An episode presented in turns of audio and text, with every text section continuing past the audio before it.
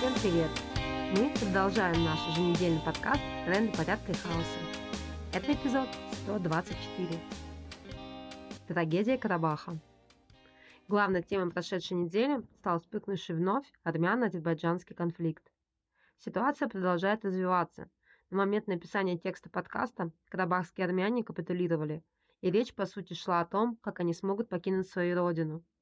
Азербайджанские власти утверждают, что готовы рассматривать их как национальное меньшинство в своем государстве. Без сомнения, они бы вырезали их всех.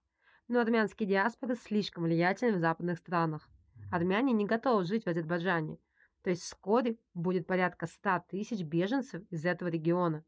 Активные боевые действия продлились примерно сутки, но и за этот короткий срок демон войны унес десятки человеческих жизней. Азербайджан – образцовая постсоветская диктатура, пользующаяся поддержкой мощной Турции, накупившая современного оружия за счет нефтяных доходов. Армения – олигархическая постсоветская буржуазная система, допускающая политическую конкуренцию. В Армении нет нефти, но и на момент атаки Азербайджана – Армения не успела достаточно подружиться с США, уже достаточно поссорившись с Кремлем. Азербайджан на сегодняшний день оказался сильнее и отжал Карабах. Перестройку армяне выгнали азербайджанцев из Карабаха, азербайджанцы выгнали армян из Баку, а еще армяне помнят устроенный турками геноцид 1915 года. Из-за кого надо быть? За армян или азербайджанцев? Ни за тех, ни за других. Как не надо быть за евреев или за палестинцев, грузин или абхазов, англичан или ирландцев. В любом таком конфликте у обеих сторон есть большой запас аргументов о том, кто на спорном клочке земли жил сто лет назад, а кто 30, кто на кого когда предательски напал. Национальные государства априори построены на лживых идентичностях и не ведут ни к чему, кроме человеческих трагедий. Любой, кто работает на разжигании национальных розней – мудак. А тот, кто помогает людям разной этничности и традиции уживаться друг с другом, тот молодец. У автономного действия был бородатый лозунг «Мир народам, война политикам». Сейчас он актуален как никогда. Нет пехоты. На российско-украинской войне пока без особых изменений. Обе армии окучивают друг друга артиллерией и дронами. Люди гибнут по обе стороны фронта. Уже есть оценка, что на этой войне погибло более полумиллиона человек. Несчастные городки и села Донбасса, Херсонщины и Запорожья, которые обе армии друг друга освобождают, на деле стираются с лица земли. Беседовали тут с одним украинским военным корреспондентом только что с фронта. Он говорил, что нынешняя проблема и ВСУ, и ВСРФ почти не осталось пехоты.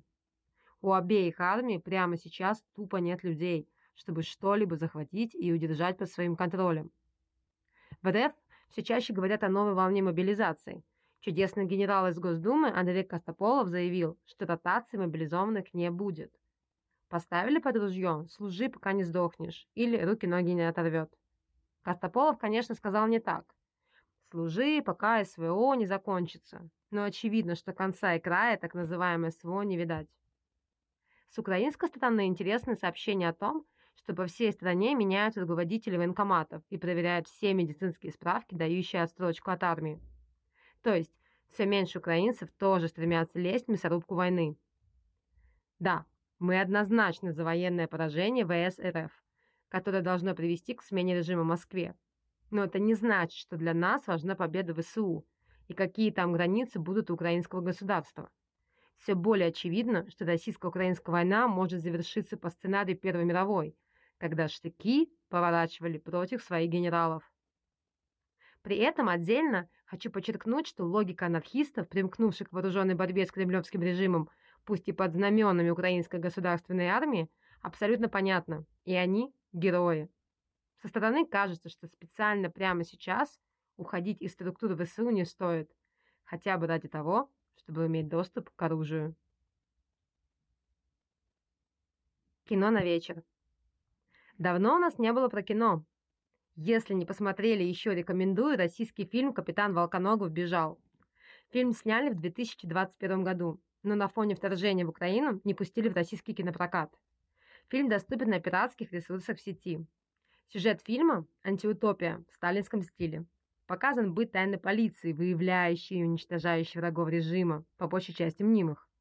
Очень актуально на фоне новостей о все новых уголовных делах по статьям с безумными сроками за посты в соцсетях, за листовки и так далее. Ну и интересно, коллизия главного героя, раскаявшегося палача. Может ли палач просить прощения у своих жертв? И если да, как искупить свою вину? Ну вот и все на сегодня. Напоминаем, что в трендах порядка и хаоса участники автономного действия и другие авторы дают анархистские оценки текущим событиям. Слушайте нас на YouTube, SoundCloud и других платформах. А также заходите на наш сайт autonom.org и подписывайтесь на нашу еженедельную email-рассылку. Всего хорошего!